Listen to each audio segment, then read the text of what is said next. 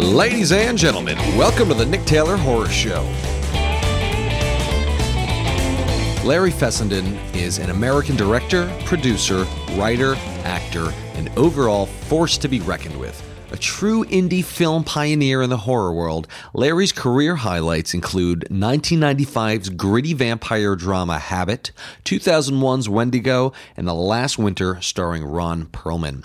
Larry's latest movie, Depraved, is a gritty and modern take on Frankenstein, with a number of very interesting questions posed about the ethics of scientific advancements in medicine. Larry's also a very accomplished producer, but beyond that, Larry is one of those rare gentle mentors in the industry who really goes to great lengths to give new directors a head start. Quite a few notable directors have bloomed under Larry's guidance, including Jim Mickle and Ti West. Today, his company Glass Eye Pictures continues to put out uniquely voiced genre films that rock the independent horror world to its core. Larry's a fellow native born New Yorker, and I really had a wonderful time speaking to him. So, without further ado, here's the great Larry Fessenden. How is everything? Everything's cool. Good, good. Um, um, we're here in at the IFC building. I know it's exciting. feel in a special room. Yeah, it's a pretty little pink room. It's very moody. I feel like we're in a Yeah. sunset right now. Yeah, or a Kubrick film. I don't know which. Yes, yes. I feel like we're being thrust into a scene out That's of uh, 2001: A Space Odyssey. It's true with these chairs. It's good stuff. Yeah, definitely. So you're a you're a fellow native New Yorker. Yep, born and raised here. So how did New York contribute to your film education? I mean, you grew up during a time where there's a lot of great cinema coming out of New York. How did that shape you as a uh, filmmaker? Oh, it's a great question because you know when I was young, which is to say, you know, twelve or thirteen, I was going to the rep houses. They played a lot of old movies uh, regularly. There was the Thalia, there was the Metro, there was uh, um, double features unspooling all over the town, and you could go and uh, immerse yourself in uh, the cinema of the old days, like. Uh, Cary Grant double feature, or Nice. recent releases like Little Big Man with Dustin Hoffman. I saw that at a Cinema Village. So uh, it was great. And then the city itself always spoke to me as a place where you can become anonymous. There was a great grit to it in the 70s, a certain danger factor, but I also loved uh, Central Park. I mean, it's just a fantastic city. I think that's why people are snooty if they came from New York because they just had this rich experience growing up. Yeah. CBGB's was downtown. You I could ride the subways and just the whole thing. I miss CBGBs. I grew up going there. I got kicked out of there when I was really young at one point. My friends and I, we tried to bring sneak beer in there, but we were so stupid. We brought 40 ounces in there, which they don't serve at the bar. we got booted out of there at 17. Duh. Yeah. I knew Hilly, you know, we played at CB's ourselves, me and my band, and uh, saw some great acts there. Yeah. I mean, it's just a whole culture that is definitely dissipated. Yeah. Um, but there's still pockets of it. And I have very strong memories uh, in the early 80s growing up with the performance art scene, the music scene downtown. I moved downtown to uh, the East Village, and it was just bubbling up and riots and Must have been a hell of a time to be in New York. it was a crazy time, yeah. Very cool. Well, speaking of CBGB, so punk rock is a big part of the way you seem to approach films. From everything, from every interview I've read from you, punk rock inevitably comes up in terms of how you approach the filmmaking process and editing process, but it's also a big part of your upbringing. Could you talk about what punk rock means to you and how you extend the ethos of punk rock into filmmaking? Well, yeah, and I don't claim to be like a punk aficionado. I grew up on the Clash and the Sex Pistols, but I also like you know uh, Simon and Garfunkel. So, uh, as far as musical taste, uh, you know, give me Miles Davis and Charlie Parker, uh, Louis Armstrong. So, but punk as a, a do-it-yourself aesthetic and uh, sticking it to the man. Uh, those are the things I think that uh, why I might drop the term uh, in interviews. Of course, also we made the Ranger recently, so it was very particularly relevant. Um, but I really believe in um, in working outside the system. Uh, if the system won't have you, make no mistake, I'd be happy to make a large film with uh, Hollywood execs. But until that time, you got to still stand up for uh, the art and make the art with your uh, with your own hands and uh, Right. get in there and build your own community. You know, very much that punk aesthetic of like uh, doing it yourself and uh, having a strong engagement with the community. Right, right. No, that makes a lot of sense, particularly from a filmmaking perspective, particularly now in the age that we're in right now. I mean, it seems like with things like video on demand and just the cinematic abundance that a lot of streaming platforms have brought, it's a double edged sword. But uh, a lot of people can get movies out where in the past they probably wouldn't. They'd be dependent on a studio and they would rely on a theatrical distribution, whereas they don't anymore. And that seems to enable a lot of aspiring filmmakers to be able to get their movies out. But it also floods the market with a lot of projects that are not so great. But what is your take on the current age of uh, where we are in terms of cinema in the context of streaming and, and all of that? Well, uh, when I was coming up and uh, started producing movies and and um, sort of enabling other filmmakers as well as my own work. You know, there was this uh, DVD, TV, uh, foreign. There were different marketplaces, so you could mm-hmm. sort of imagine getting your money back from a film, even a small film. There was also self distribution in theaters that had a little more oomph because mm. people went to the theaters. Right uh, now with streaming, what you always find, I think, no matter what the age, is there's still going to be gatekeepers. Like Netflix does not take every movie, right, and uh, they don't even uh, have a lot of my films. Um, and then Shudder used to have a lot of Glass Eye Pix movies, but then actually Shudder grew up too. So mm-hmm. the point is, is that you're still dealing, and then needless to say, festivals extremely competitive. There's a gazillion movies made. So uh, it's the same relationship you have of being sort of outside the shop, looking in at the candy inside and right. feeling like you can't quite get your hands on it. And that's why I always say uh, you've got to have a plan B, which has to be building your own community, your own reputation. Um, obviously, now with YouTube and uh, streaming, with uh, websites and the internet, you you can access people um, and and make them aware of what you have to offer. And mm-hmm. in the end, um, though I think there are great artists who are overlooked because I've always had an affection for the suffering artist. Uh, at the same time, I do think uh, there are ways to get discovered and get your material out there. Yeah. So one thing I thought that was really interesting that you said about horror is that people who are making horror are the few people who are actually facing reality. Horror as a genre is unflinching when it comes to reality. I mean, it just it seems to channel our our angst as a nation and cultural angst. It's the first genre to do that, and it does so in a very raw, visceral way. And I mean, to that extent, I mean, horror has always been known as kind of a gutter genre. You know, it's in it's in the back with the porn, as you'd said. but since it so unflinchingly faces reality, it's a genre that really matters. I mean, it's it's above and beyond a gutter genre. What is your take on all of that? Oh, without a doubt, I appreciate that thought because. Uh, I mean, that's why horror is a perennial. Every generation has touchstone horror movies yeah. that are speaking to their concerns. You know, we had a lot of torture porn, uh, mm-hmm. as it was called, um, say what you want, but movies like Saw and Hostel. And uh, that was when we were uh, in Iraq, and there was sort of a, a, sense of guilt and like we were being accused of being torturers. I mean, it's really interesting to see. Um, the zeitgeist of the times reflected in the horror movies. Of course, you know, when birth control came, uh, you have sort of hippies run wild. That's what Texas Chainsaw Massacre, right. you know, chopping up the hippies. Rosemary's Baby was also a response to uh, evil children. And um, obviously, Godzilla was a response to the bomb, and all the way back mm. to Frankenstein. And uh, uh, all these are movies that speak to the anxieties and fears of the of the nation. So yeah, they're the truth tellers. And yeah. you know, people, especially in America, we deny death. There's a sort of a fear of facing that fundamental reality, and it's sort of brushed under the rug. And our greatest filmmakers, like um, or our, our mainstream filmmakers, even Spielberg always puts a spin on the end of his films to sort of have a little bit of a happy ending, a mm. soft landing. Right. Um, and I think Har, um, though he's a great craftsman of fear, uh, you can't. Uh, I think America is in denial, and that's going to get you into a lot of trouble. So horror is there to, uh, like punk rock, mm. to scream at the uh, at the kids and say, you know, get real. The man is not your friend. How's that for some old fashioned talk? Oh yeah.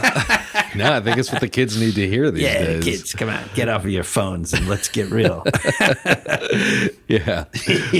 well, speaking of Frankenstein, definitely want to get into talking about Depraved. Uh, really, really enjoyed it a lot. I was one of the lucky few who got to see it at Overlook relatively early. New Orleans. Yep, yep. Yeah, got some first time in New Orleans, which was fantastic. But uh, Me yeah, too. Yeah, I think I, your movie was the first one I saw. At, Oh, nice. uh, at Overlook. Yeah, it was a great way to kick things off.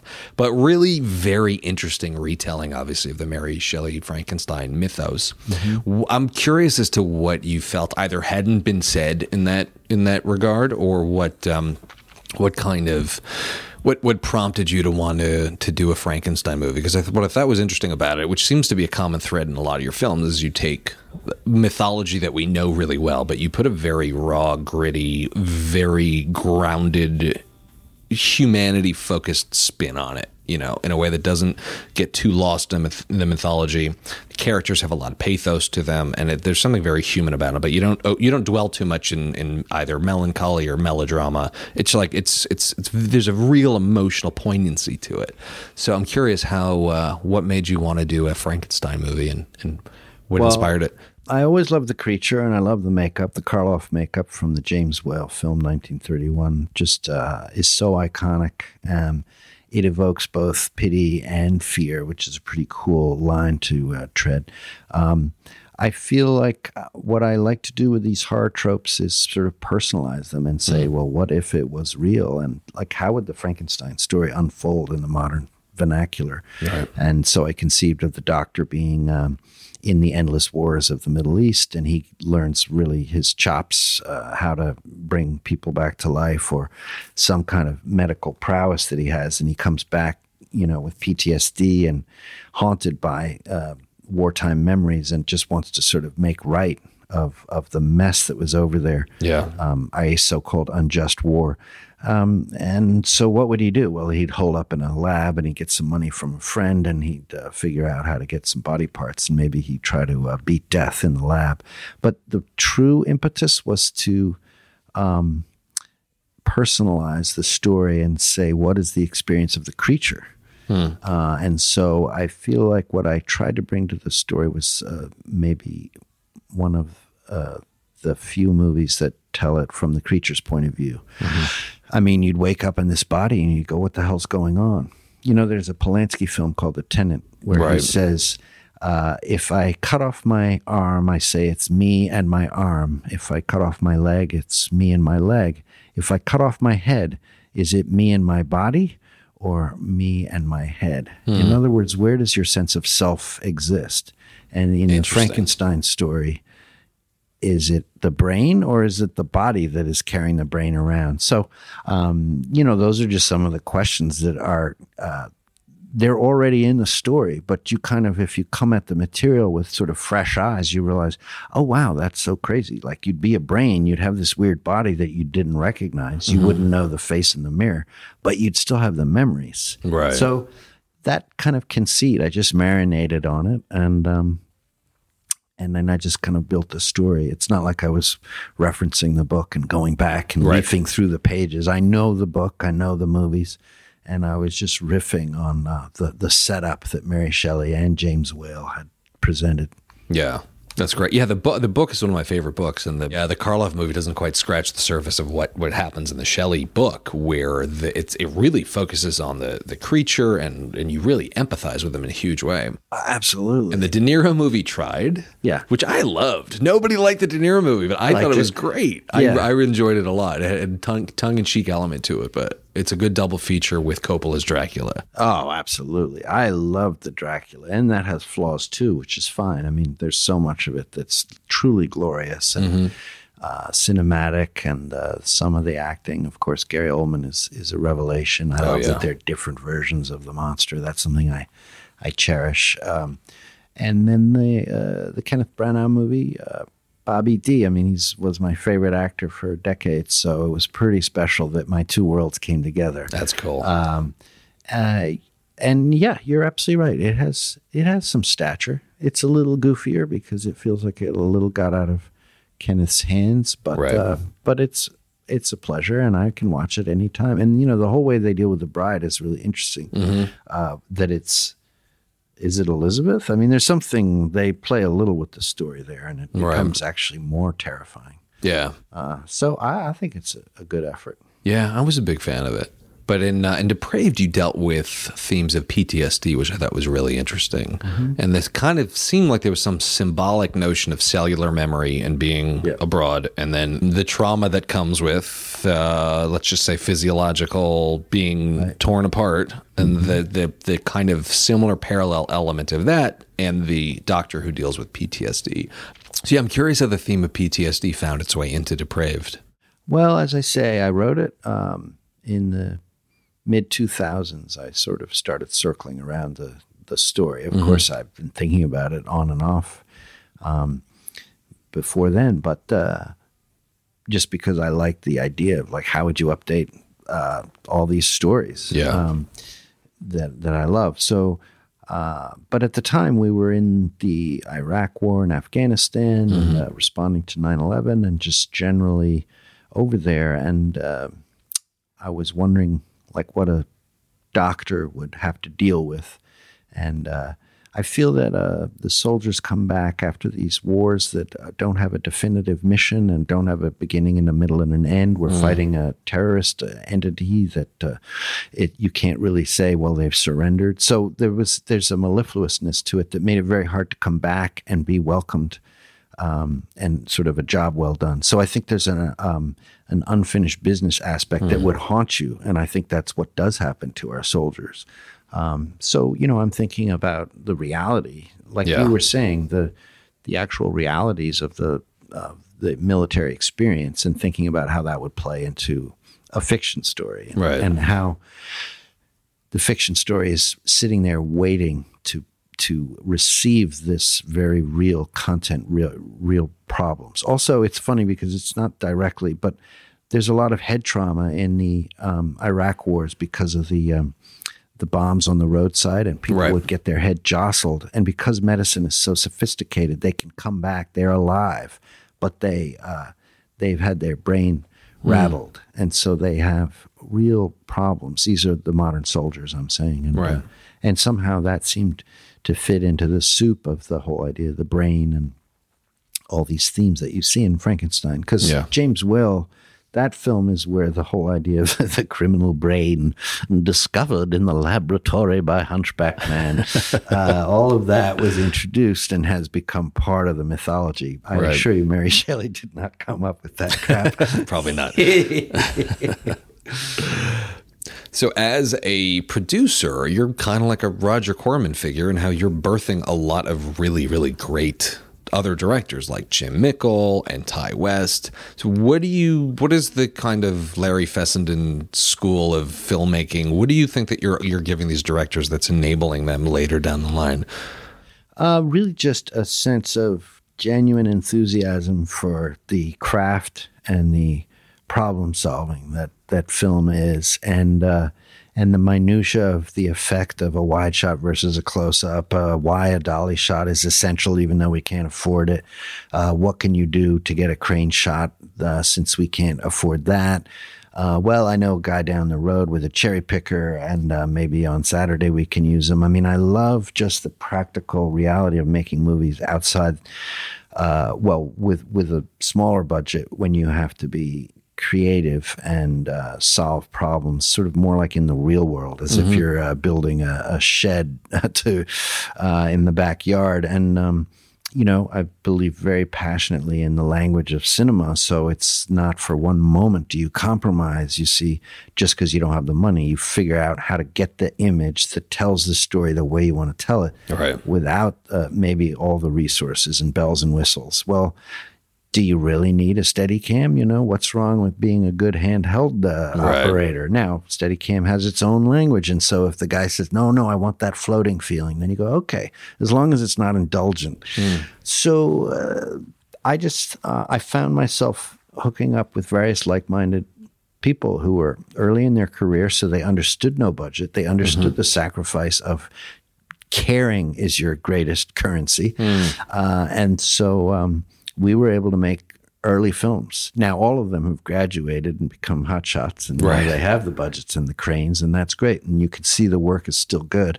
And uh, I'm proud to have been sort of their training ground. I really Yeah. like working with people who are still hungry enough that they um, they'll work for very little. Now, all of this implies that I don't want uh, the tools of cinema, and that's not true. I mean, I I love uh, all the options and the equipment that you can use. I love uh, cleaning up your movie with CGI where it's needed. So there's nothing I'm opposed to, but I also believe you can tell great visceral stories and embrace uh, the the lack of funds and turn that into your asset. Yeah. Yeah. I feel like it works for horror particularly Absolutely. well. And the best, most quintessential example is Texas Chainsaw Massacre. But when you have a stripped down lo fi aesthetic, it serves horror so well because it palpably, it's more visceral because it looks like it's like somebody like Texas Chainsaw looked like it was done with a camcorder. And that makes it hit so much harder. But I feel like a lot of what you're saying speaks to the importance of resourcefulness as an independent filmmaker. And I didn't go to film school, but from everything I've heard about film school, they don't really teach you resourcefulness, so to speak. So how did where did you get this ethic of resourcefulness and how do you teach it the directors that you produce? Well, the directors come to me because they sort of see what we've done, and Yeah. and, and then you know I can um, I can sense uh, simpatico or not. I mean, what I find is that um, a lot of the kids that come out of the schools, they're sort of aware of contracts and they're aware of the professionalism, but um, I remember we were auditioning crew members for a movie, and the conversation was never about what their skills were and how they loved the cinema. It was about the contracts and the hours, and I just felt this is a bad direction, and that seems to be what they're teaching at the at some of these schools. I'm not going to name names, but. Yeah. Uh, um, so, I mean, you know, obviously these uh, people need professional skills so they can make their way in this business. It's a business after all. And I don't resent that, but I don't also want to lead with that. And Yeah. we have to be making um, the first thing you're doing is you're making art. You're trying to contribute to the culture and have ideas out there. Otherwise, I don't really see the point. I mean, you can get into the industry and, and make a living wage sewing costumes or um, all the way up to directing, of course. But I'm certainly trying to find people who really have a singular vision. They want to advance uh, ideas Yeah. and and advance the uh, the the language of film and, and do something special that will resonate and then be memorable. And you know, even Ti West's early film, The Roost. I mean, these are cool movies. You can see craftsmanship in play, and that just excites me. That's what I'm interested in. Other people can create a vocational school, and that's that's fine too. Right, right. but you're looking for people who are you're looking for that palpable passion, not people who are looking at hours and saying, "Well, you're going to have to pay me overtime if we do this." Yeah, but the people are like, "Yeah, let's work all night because we're making art." And you know, the the other side of the bargain is that as a producer, I don't abuse people. I work a twelve hour day, ten Yeah. hour day, whatever it is.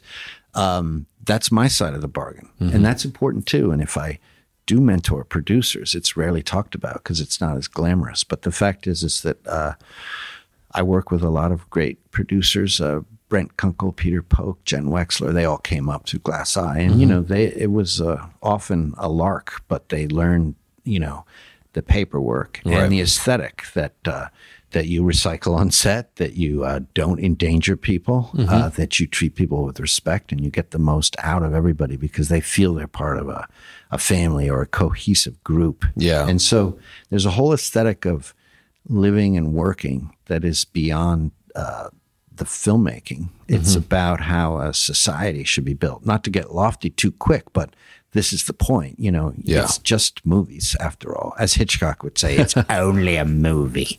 Uh, so uh, you have to be also living in the journey. It's not just the the destination. So in the journey, you treat people well and you build. Um, you know, people have dignity no matter what they're.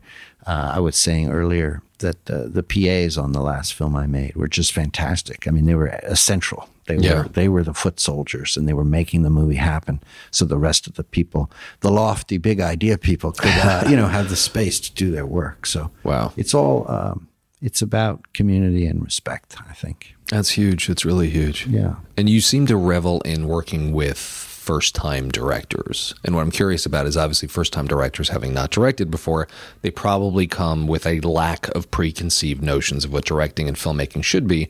And that's got to be refreshing. I'm sure they bring completely and totally different viewpoints that you that probably come out of left field but are really interesting. So I'm wondering what are some of the biggest lessons you've learned as a filmmaker from some of the directors that you've mentored? Well, a lot of it is just you're feeding off of their passion, and they do have maybe even naive sense of how things should go down. And really, you know, the thing is to try to create the space so that their ideas and their approach can flourish while gently explaining that that's not going to work. Right. I mean, you know, one of the classic things, and I do this too, is, you know, I'm going to shoot in order because, mm. you know, and it's fun to say, that's fantastic. And I get it. And I think that's probably worth trying. But just so you know, if we can't shoot in order, there's other benefits because that means that your first scene isn't the first day you're on set with your crew. Right. Maybe that scene is going to stumble a little because you're finding your way. So actually shooting the middle scene on the first day, it could be a good thing. So let's not, you know, you're just trying to use your experience to remind them uh, that actually, though I appreciate deeply your passion on this, let's remember there's another way to look at it. Right. Same with coverage. You know, they hmm. may say, Oh, I always wanted this shot from here. It's all part of the design of the movie. And you go, You know what? You already have the performance that you're going to use. So maybe we don't get that shot that you dreamed about, but we just move on to the next thing. So we have a little more time to do the next thing. You see? So those are things you can offer because you have the experience of knowing. I have a movie uh, called No Telling. I have three crane shots. They must have taken a day each shot, or Right. all cut out of the movie. Doesn't mean you don't dream of a crane shot, Right. but just you know, you can offer that experience to a young filmmaker and say, "This is actually what might happen." Right. So let's not, for one thing, get depressed if you don't get something, because there may be another way to get it. So it's that kind of gentle mentorship.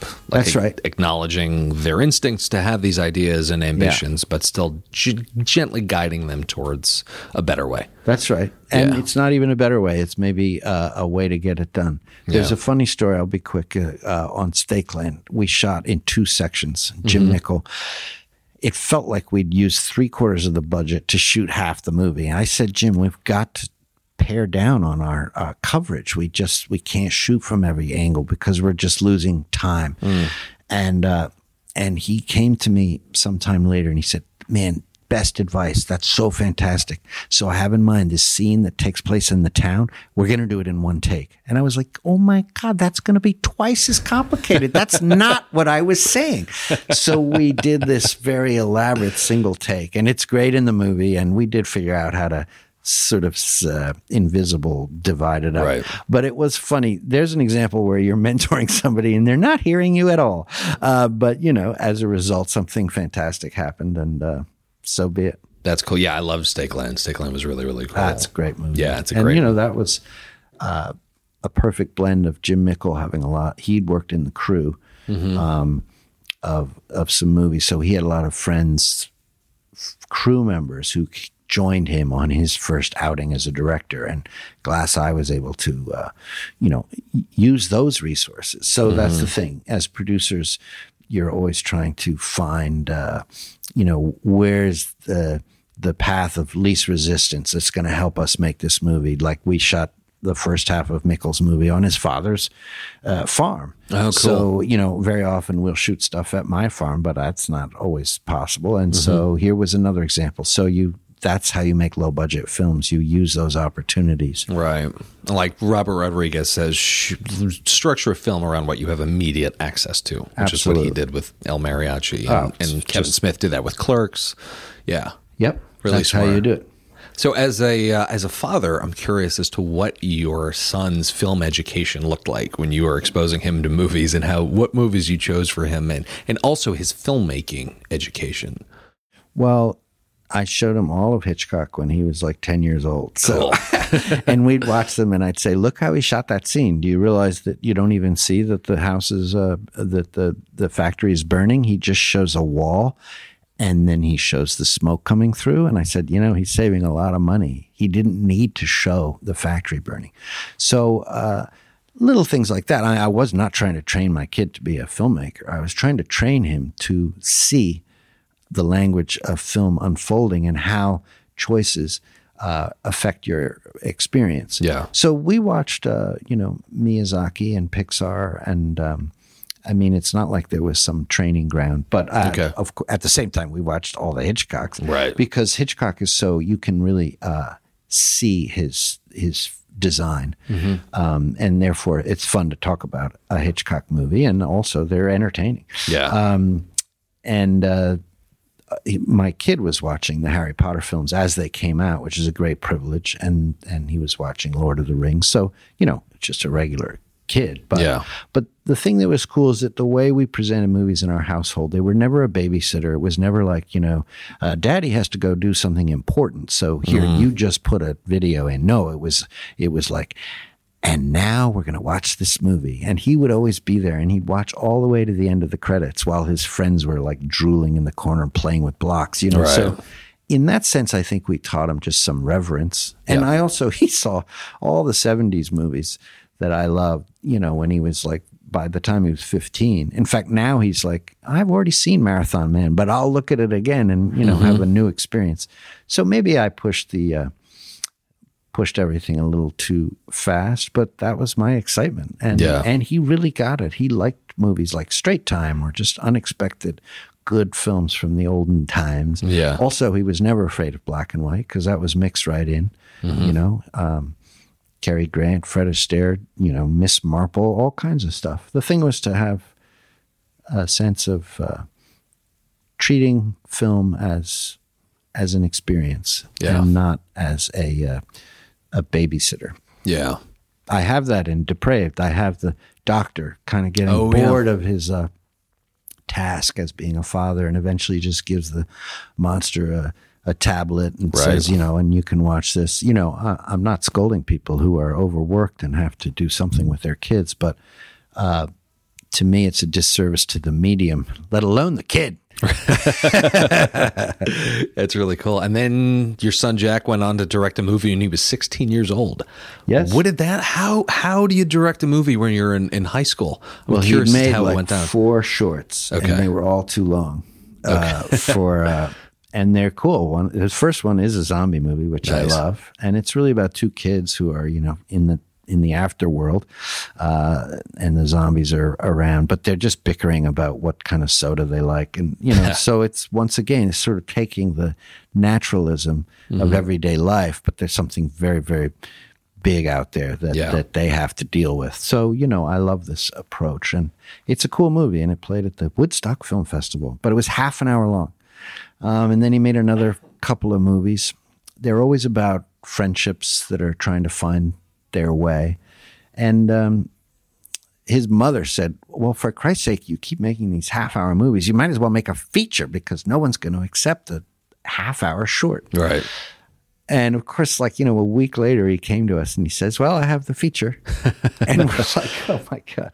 So that's really how it began. And then I read the script and I was very taken with it. And, you know, Beck Underwood, who's my wife and his mother, you know, she was, um, she she really felt that there needed to be more work so they worked on the script and i you know oversaw like any producer and then we discussed the shots and i made him shot list the entire movie mm-hmm. because i said you know whether you start with a close up or a wide shot is is the choice of the scene and so i mentored him and we had enough reference to other movies that he could understand that these were important choices and that's how a story gets told. And so we built the film and then my wife found the car. We shot it at my friend's uh, trailer. So you see it was that rodriguez idea. Yep. Like, these are all things we have. So Yeah. we made it for i don't know 50 grand 60 grand. Um, Nice. we had real actors who i had to pay through sag so there were certain expenses. But otherwise we all lived in the house. And um, and it was i think very magical for everybody because this is the sweet spot it's hard to hit Mm-hmm. actually with most directors but it was such a family affair Yeah. my wife was the art director um, it really was like, okay, let's go put on a show, and we're going to drive to Annie's house, and we're going to get in the trailer and so um, cool. make the movie. And and the actors I'd worked with before, so we were all pals, and Yeah. it was truly handcrafted. And you know, a lot of friends are like, you know, oh, you made Jack's movie for him. Well, actually, he was boss. He's a much tougher director than me. I'm very uh, sappy and always listening to people's opinions, but he's very determined. He's an only child, so he's just a Right. little spoiled kid. Uh, he told everybody what's what, and I was the DP, so I knew I was very protective of the th- choices we had made uh, when he designed the movie. I Yeah. would ask him questions. Why would you start that way? And he'd explain why, and I go, fantastic. And then I was able to protect that vision and and do what he had said. He Yeah. made choice. What's cool is he became a man. He became a filmmaker when he took the camera because he's in the movie.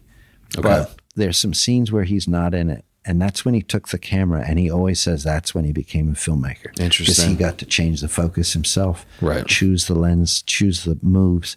And uh, I think that's where he actually got the bug. Up That's till cool. there, he was sort of on some weird ride. You know, this is something we did as uh, father and son. Is you know, you run around and in your Lord of the Rings costume, and I'll film, and you'll see. We'll edit it, and Right. that'll be a movie. But now he actually was making it himself, and he really felt the difference. Wow. What a film school. Yeah, it's true. And now That's we incredible. made another one. But he was always on film sets and working with the art department, my uh, wife, and so he's seen it all. That's great. That's really great. Yeah, it's lucky. That's a privilege. Yeah.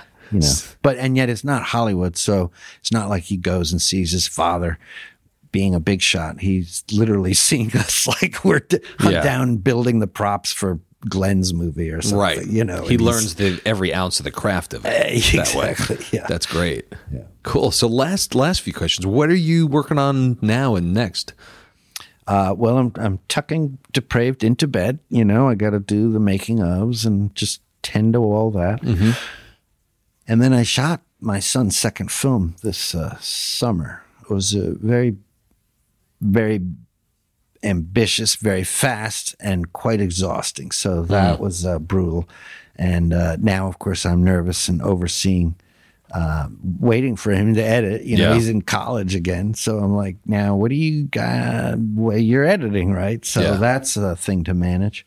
Um, and then uh, I have a couple of scripts. Usually, I like to just, and I think eventually I'm just going to choose what I really want to work on and then try to make it. It takes forever. Yeah. Um, but I I like we made a couple movies low budget now, and I'm going to sort of stick to that. It's too hard to knock on Hollywood's door and try Yeah. to engage a big actor. I mean, I would love that. I'm not sure if that's in the cards for me. So it's hard enough to find a very small amount of money. Um, but I think Depraved has proved that I at least know how to make films. And so tr- try to seize on a, a little of that energy because it's been like six years between each film, and that's not going to work for me. I'm too old. I'm not going to be around that much longer. Gotcha. Is there uh, anything you've wanted to do, either as an actor, or producer, or director, that you, ha- you haven't got a chance to do yet that you've been wanting to do? Well, yeah, be famous and make big movies. I mean, what do you think the answer is? I mean, my heroes are like Scorsese and Yeah. Uh, not really. I mean, Spielberg is a hero. I like his filmmaking, and you know, but just the vast. I mean, Marty's the best example because he really does make his religious, thoughtful pictures. He makes his gangster movies. Then he does a history film like Right. The Aviator. Um, it's all very personal, and yet he's able to jump around genres. Uh, um, and then I like that Herzog makes narratives and documentaries. So the real thing is the only dream that is is is to do more. Yeah. And yet, quite honestly, at the same time, I'm so disgusted with humanity and the business and this culture that Yeah. part of me wants to do less and make mm. furniture, which is what I really like to do. Interesting. So I'm very conflicted, as you can see. I Right. just as soon retire, which would save me money. Somehow making movies is very costly. Are there any either of resources or books that were particularly formidable to you, or that you recommend the the directors that you kind of raise check out? Yes, I'll tell you. I'll give you three. First of all, you have to watch and then read Hitchcock Truffaut. Um, this is the greatest book on filmmaking. Not because you have to like Hitchcock, but because he explains his intention in every shot and you really get to understand. And then, you know, the cool thing is he talks about every movie, Mm-hmm. everything from the casting to the art direction, of course, to the camera. Yeah. And then, you know, he talks about his tricks and all his usual sort of self aggrandizement, Mm-hmm. but it's a great education. And you have the pleasure of watching the movie and then you can read six or seven pages about it. Then I recommend um, Sidney Lumet's book, uh, Making Movies. Lovely book by a great director, really thoughtful and um, just uh, a nice glimpse into process. Yeah. And then I might recommend In the Blink of an Eye by the editor of The Godfather and uh, the sound designer of The Godfather, um, Walter Murch. And he uh, he has so much insight as to editing. And some of these guys are, you know, old school and there's sort of more poetry involved in their thinking, but you know, poetry is good. Right. So he talks about my favorite thing is this if you're editing a scene and when the actor blinks, that's very often where there should be an edit because the actor sort of puts a close on an idea and it's sort of an invitation to say, okay, that's I've I've done that idea. I'm blinking now. I'm sort of resetting.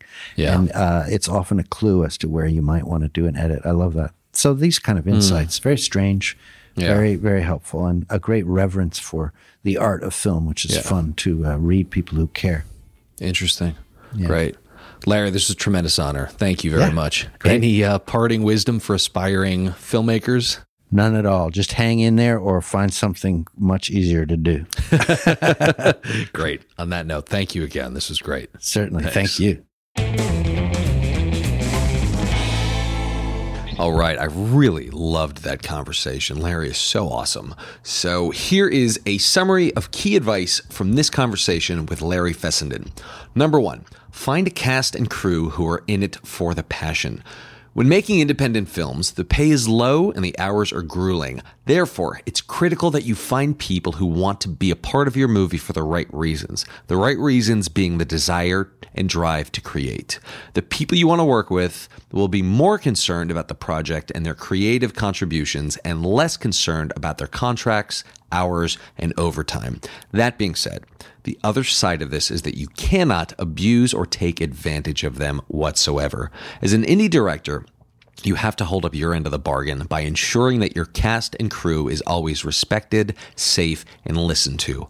All of these elements are what make a creative and cohesive family unit on set. The spirit of independent filmmaking thrives on perseverance, not just from the director, but from everyone around him. Find people who will willingly remain in the trenches with you and treat them like gold. Number two, embrace the punk rock ethos of filmmaking. As Larry says, work outside of the system if the system won't have you. This is largely why he embraced the DIY, do it yourself ethos of punk rock when he produced his films.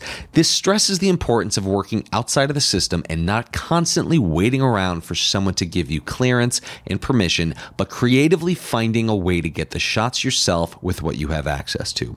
Which brings me to my next point. Number three, embrace the challenge. Larry mentioned how the fun of making independent movies is finding a way to get the shots without having the resources. Again, this speaks to how important the quality of resourcefulness is in directors and filmmakers. This partially requires taking a mental inventory of everything you have access to whenever you face a production challenge.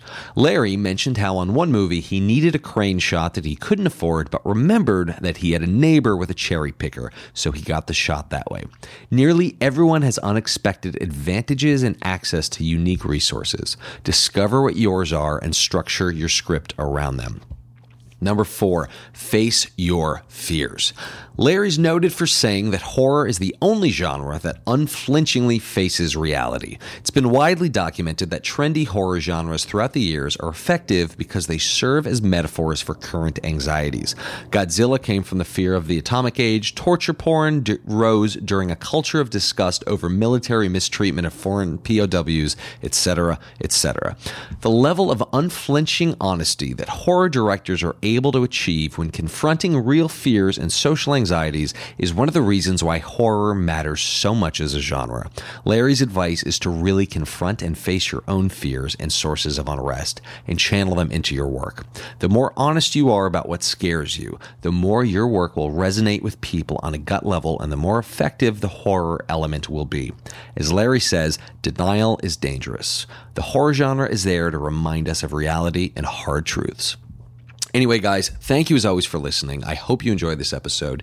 If you did, it would mean the world to me if you could give us a positive review on Apple or Spotify or wherever you listen to your podcasts. And if there is another director you think we should have on the show, send me a tweet or a message on Instagram at I'm Nick Taylor. That's I am Nick Taylor. Thanks again for listening to the Nick Taylor Horror Show.